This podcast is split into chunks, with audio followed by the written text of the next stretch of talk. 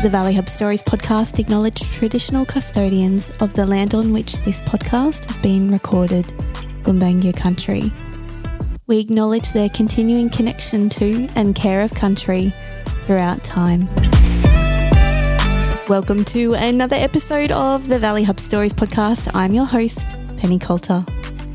Today on the pod, I'm talking with the wonderful Laura Manning from Owl Doula Services.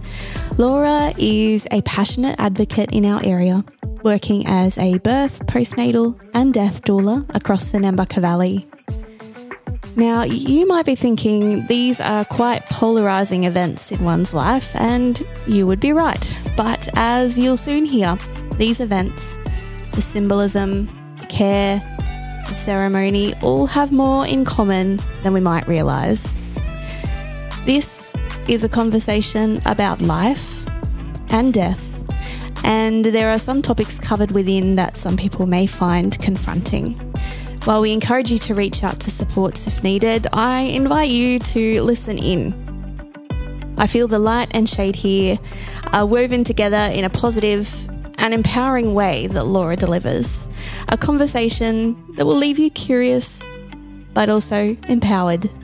Now, let's get started. Laura Manning, thanks for joining me. Hi, Penny.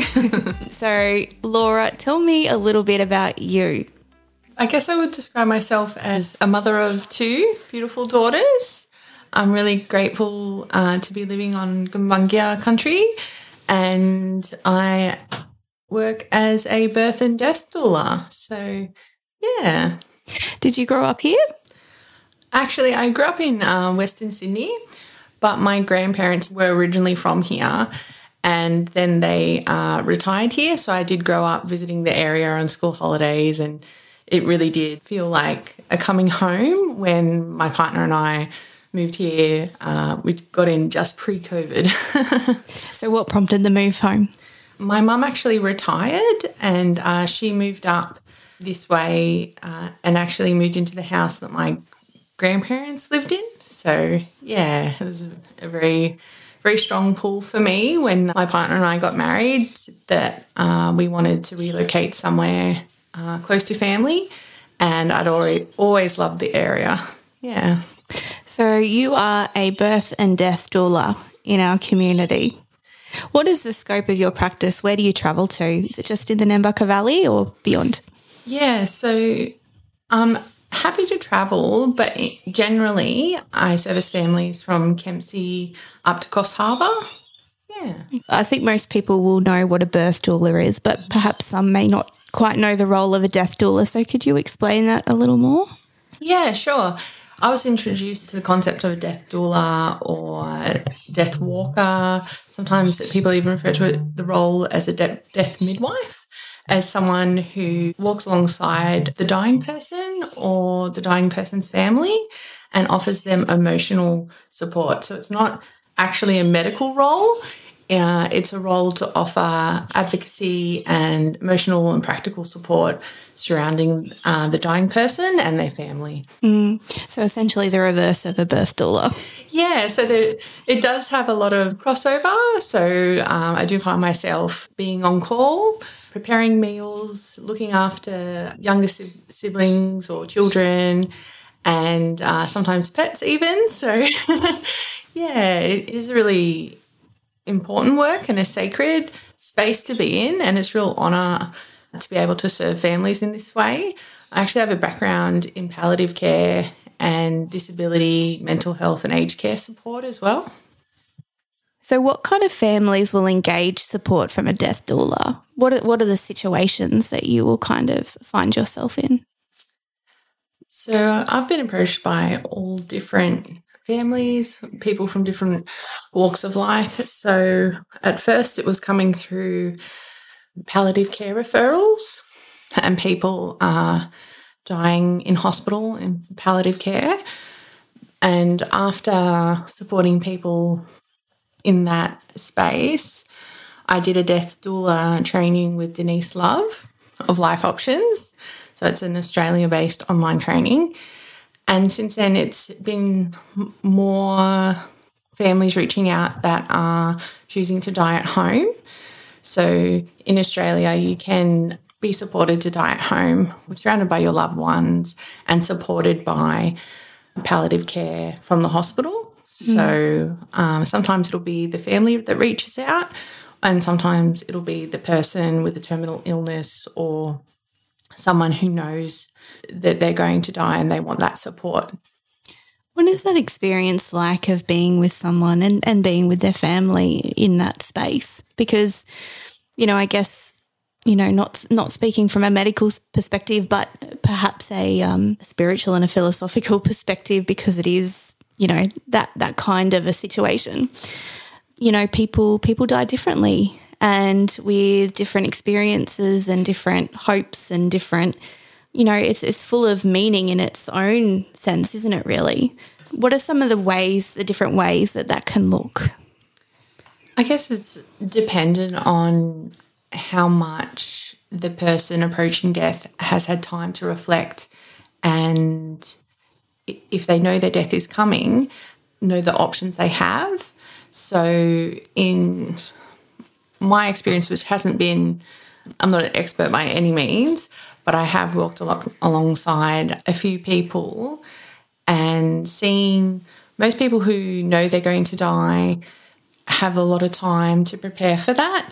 And I find there's this overriding culture and fear of death. So it's really hard sometimes for people to know what to say to the person dying. And it's really hard for family members to hold that space, especially if they haven't had any prior experience is a term that gets thrown around a lot in the birth and death uh, worker realms, but basically it's just being able to sit with someone without offering your own judgments or opinions and letting them feel whatever feelings come up for them and uh, giving them time and safety to express whatever it is they're feeling. Mm. What about the physiological process? So, again, that's a different experience for everybody, isn't it? Some people, you know, will be quite peacefully asleep, and yeah. others it won't look that way. Definitely. How do you manage that, you know, the confronting aspects of that and supporting families through that process? Yeah, definitely. So at home, usually there's not as much uh, medical intervention. Well, you will have pain relief and palliative care teams coming, depending on where you are and if you're regional sometimes it's all on you. So it can be quite confronting. And there are sort of signs. So people generally stop eating and decline drink and food towards the end.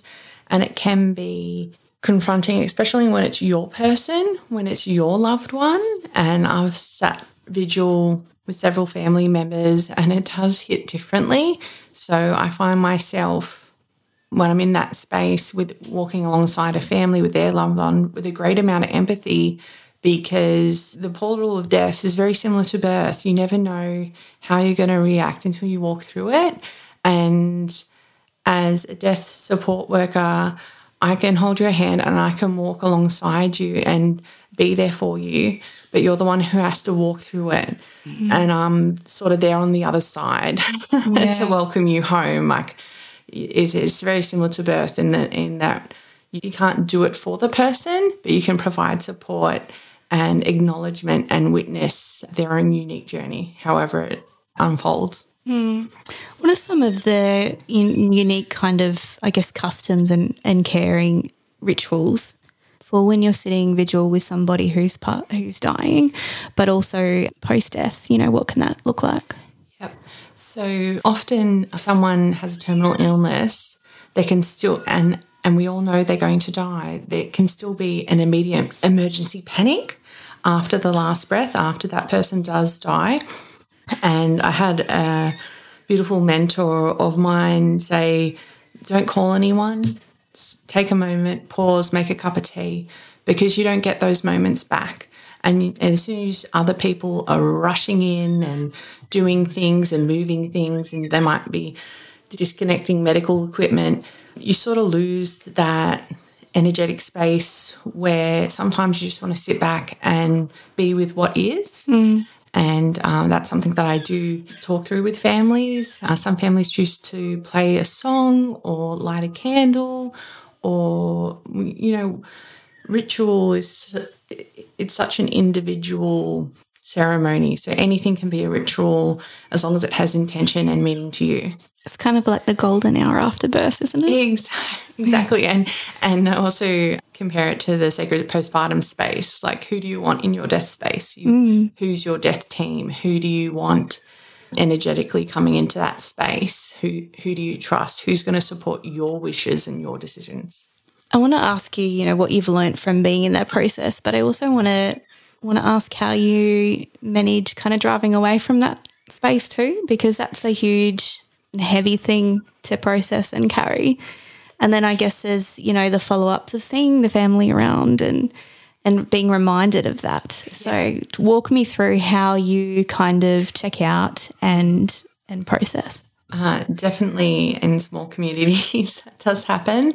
But also for me, it's very cathartic to sing in the car, to cry in the car. You're often driving when, a lot when you're on call, and that relates to birth and death as well.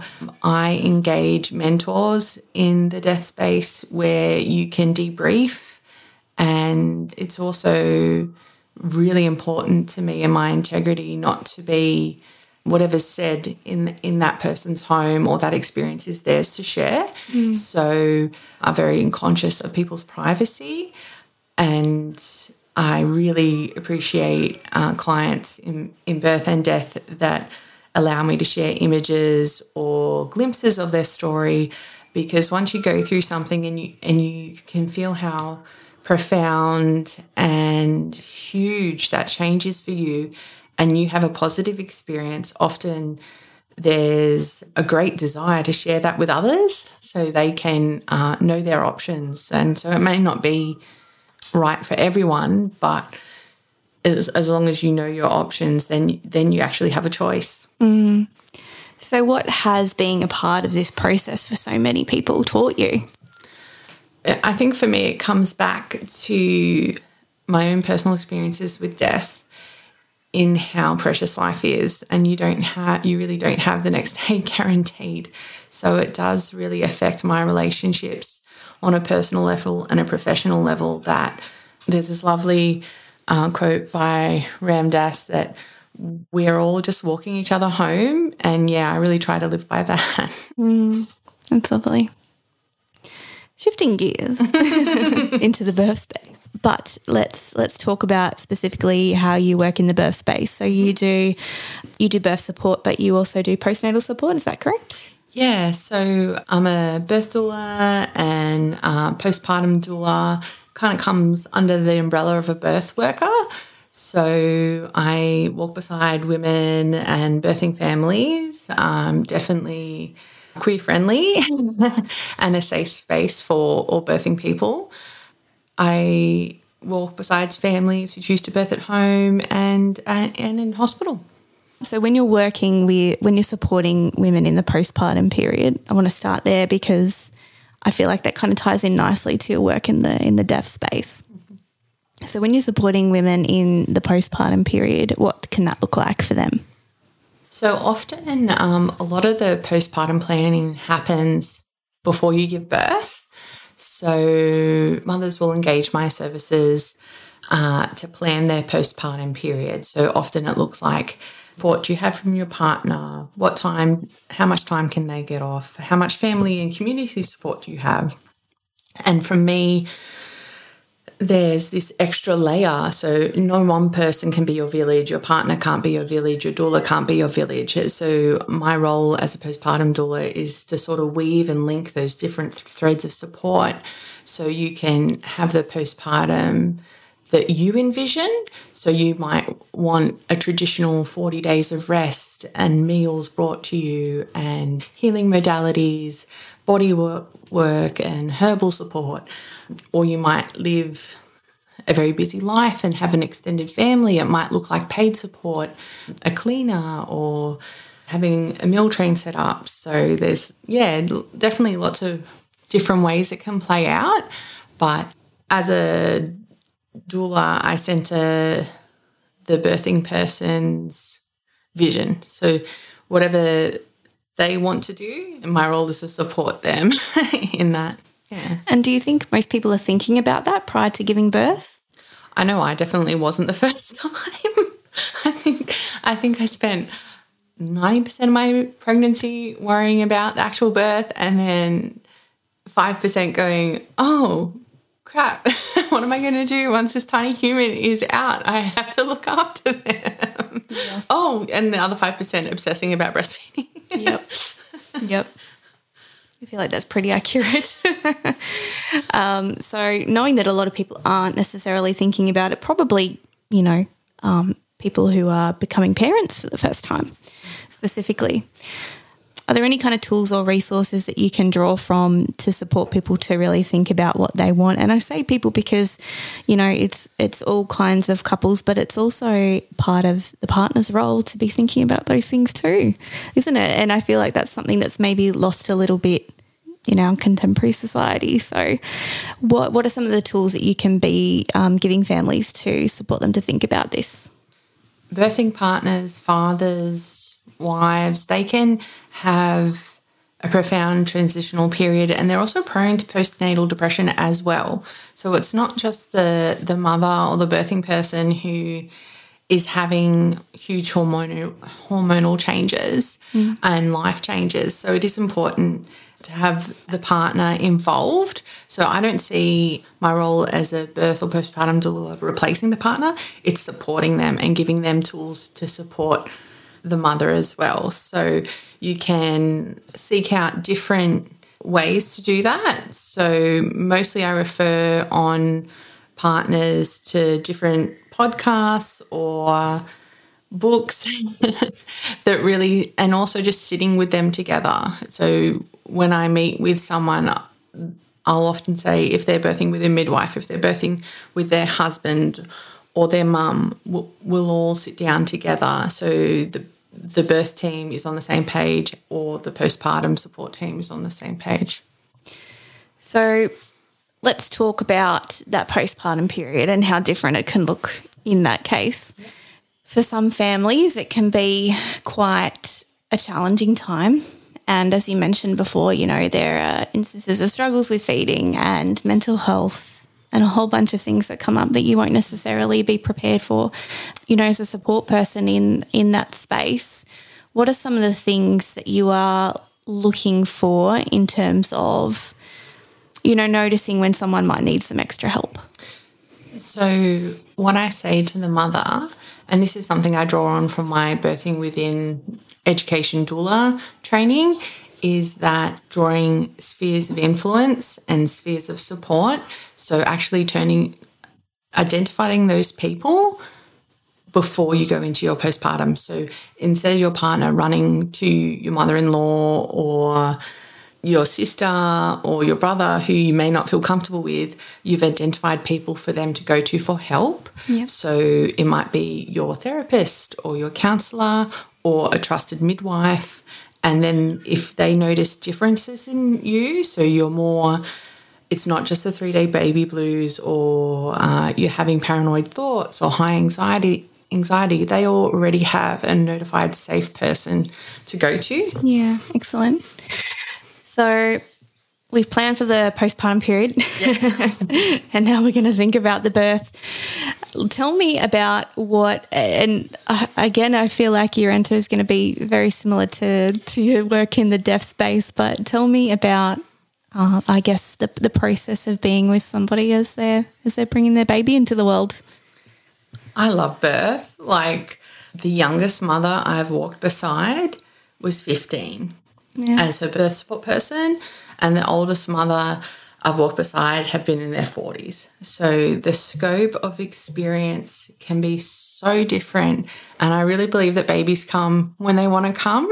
So if you're walking that path, just know that it it is a special time and even if you don't feel it, you are worthy and you are valued to have the experience that you want. So whether that's to birth in hospital where you feel safe or you feel safe birthing at home I'm here to help you discover what your options are and what steps you can take to make sure you have the experience you want. How many people would, uh, or how many births would you attend that were home births, do you think? Or, you know, as a p- percentage versus? I think it's increasing, especially in this area. There is a lot more home birth awareness, but the majority of people in Australia, like I'd say 90 to 95% of them, birth in hospital. So, yeah. How do those experiences differ for you? as a birth doula, it is a different headspace to support someone in hospital than at home. So I find in hospital it is harder to advocate for the for the mum, especially if they don't have a known midwife, mm. And you're just walking into the public system and basically playing Russian roulette with the midwives. And I find it difficult when the parents don't have the knowledge to make choices. So if you're not aware of current interventions or current how physiological birth works, then it's very easily to just go along with a cascade of intervention and end up with a birthing experience that you didn't imagine for yourself. Mm. Whereas when I'm supporting someone at home, whether that's undisturbed birth, free birth, sovereign birth, there's a lot of terms getting thrown around at the moment, but uh, whether it's with a midwife or just you and your partner, it's a very different energetic space. You don't have to recreate safety because it's that it's usually that person's home yep. where they feel safest. And usually, if it's a home burn midwife, they've known that midwife throughout their whole pregnancy. It's a lot less less advocacy and just holding space. So I mm. might be reading a book or filling up the birth pool or making tea or looking after their children or basically there to just support the birthing person's vision for their birth. Yeah. so I guess the comparative experience for that in hospital is the midwife group practice model that we have locally. What are some of the ways that can recreate safety in that in that health environment in that more clinical space? Yeah, so we do have a lot of beautiful midwives that that do try to recreate that space. So our local hospitals here, Macksville um, Birthing Centre and Coffs, um, you can take in whatever you want. You you can take in people generally take in fairy lights and um, diffusers and uh, pictures or a throw rug, you know, your own birthing ball. I've seen people bring in their own birth pools, and then they kind of t- can't tell you you can't get in it. Yeah. So, yeah, it, it's really up to you how much you want to recreate your own space.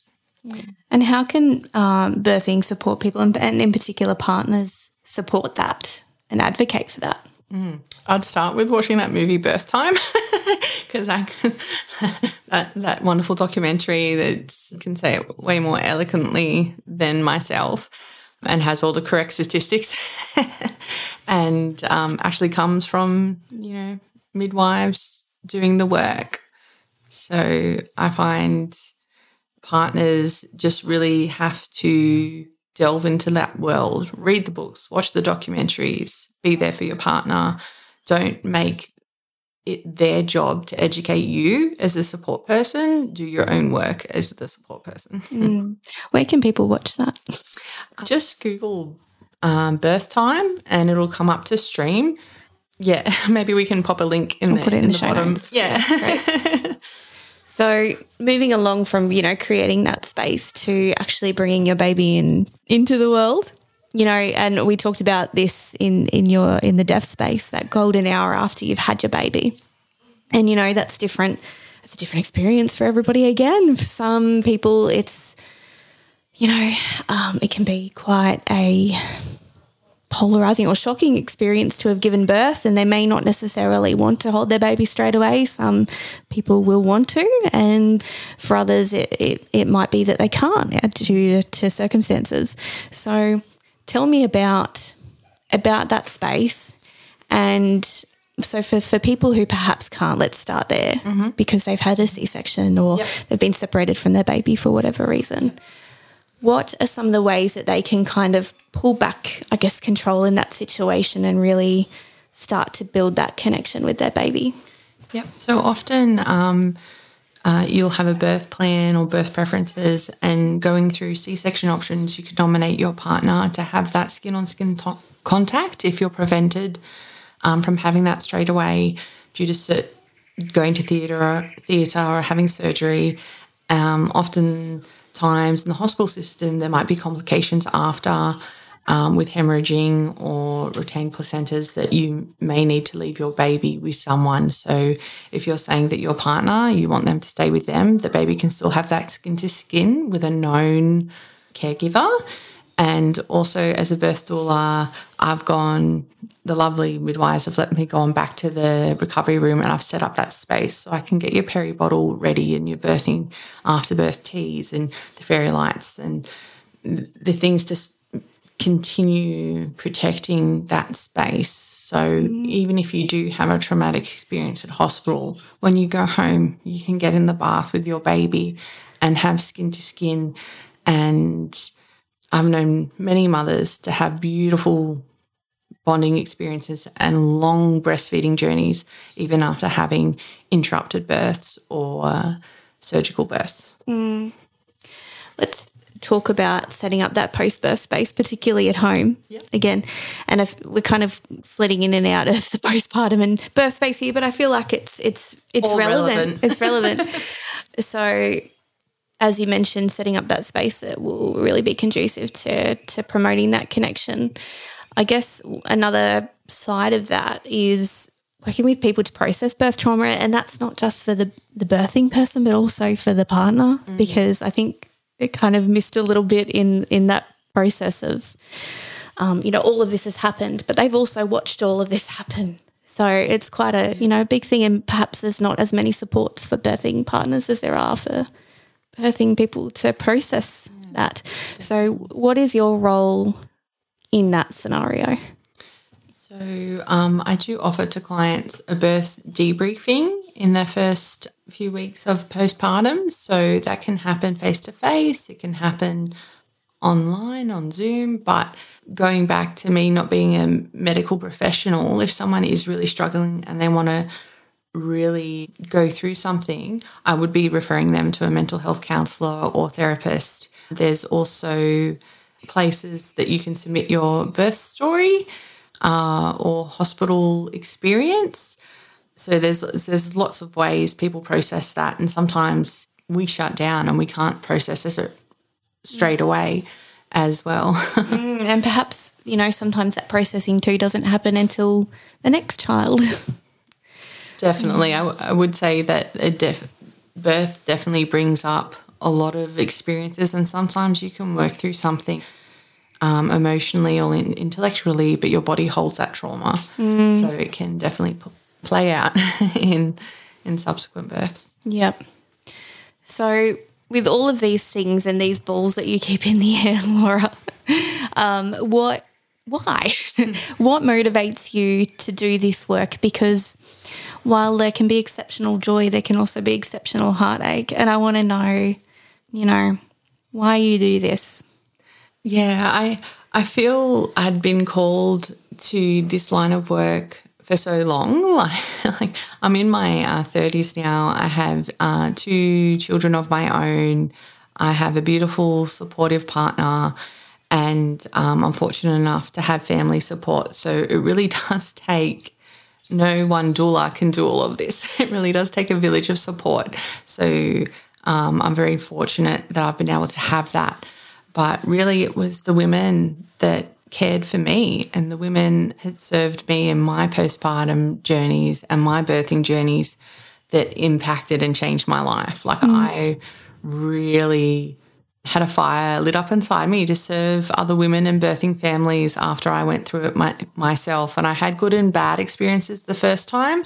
And the second time, birthing at home with just my birth birth support people and having total uh, accountability and total responsibility for my undisturbed birth at home really changed things for me. So, to finish up, let's talk about your top five tips for birthing women. So, you're, what should every birthing person have in their? their let's start with their um, their birth kit, and then let's go postpartum. Yep. So it may not work for everyone, but it definitely is something that I see work for mothers. Number one, get a birth photographer because for me personally, even if it is a pretty good experience, you don't remember half the things that happened because of the hormones and because of the way our bodies are designed to birth. So, having a tangible record of what happened and when it happened will, will either help you process the trauma of your birth or help you uh, continue to have that oxytocin high when you're fle- reflecting back on certain moments. Secondly, definitely water for me. And I know some people birth don't like it, but water is such a amazing way to manage pain. Don't be afraid to vocalize. Don't don't listen to people if they tell you to be quiet. You be as loud as you want during birth. Just listen to yourself. If you listen to yourself and you know what you want, then you can know your options. And I think five would be ask for help mm. in, in whatever way, whether that's a doula or whether that's family support or whether that's your partner just be prepared to ask for help. Mm. What are some of the, I just want to ask, what are some of the hacks for asking for help? Because that is such a hard thing to do for a lot of people, particularly women, I feel, who have, you know, the societal expectation that we've got to do everything and be everything. And, you know, so what can that look like that is an easier concept for people to embrace? Yeah, just just being honest. So like I need help with the kids or I'm struggling right now. I really need five minutes to myself. Or I haven't showered for three days. Can someone watch my kids while I have a shower? yeah. It's just, yeah. Yeah. Yeah. Great. Well, thank you, Laura. Thanks for sharing. It's been really interesting. And I think anyone listening will be really mesmerized by the crossover between your, your work in the deaf space and the birth space because there is such an enmeshment there. And again, I guess the privilege is one and the same, isn't it? So it, is definitely this work definitely is is hard, but it is definitely definitely a privilege. And I just want to thank you for having me on and letting me um, talk a little bit about myself and what I do. so, if people want to find you, how can they connect with you? Um, they can find me on Instagram under the handle of Owl Doula Services, and the same for my website and Facebook. Thank you. No worries. Thanks for listening to another episode of the Valley Hub Stories podcast. In this episode, we chatted about a number of care providers and services, and you can find links to these in the show notes. If you would like to connect and share your thoughts, reach out to us on our socials at the Valley Hub underscore NV or email us at info at thevalleyhub.com.au. Until next week, bye for now.